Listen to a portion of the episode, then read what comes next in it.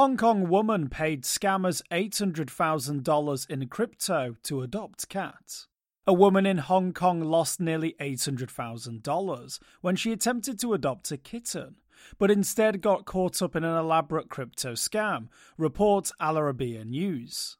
The 58 year old woman's ordeal began when somebody she met online offered to send her a kitten as a gift.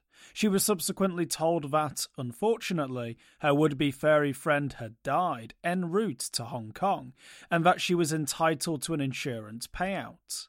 To collect her compensation, the scammers claimed that she'd need to pay a number of administrative fees. As a result, she made 40 separate payments using an unspecified crypto totaling $773,000.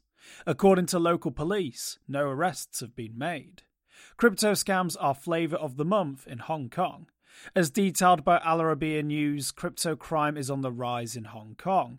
According to police, 1,900 crypto scams were reported to authorities between January and October last year. This represents a significant increase on the less than 500 reported in the whole of the previous year. The losses from these scams topped 1.28 billion Hong Kong dollars, 163 million dollars, another huge jump from the previous year, which saw just 114 million Hong Kong dollars, 14.5 million dollars. For more informed news, follow us on Twitter and Google News, or subscribe to our YouTube channel.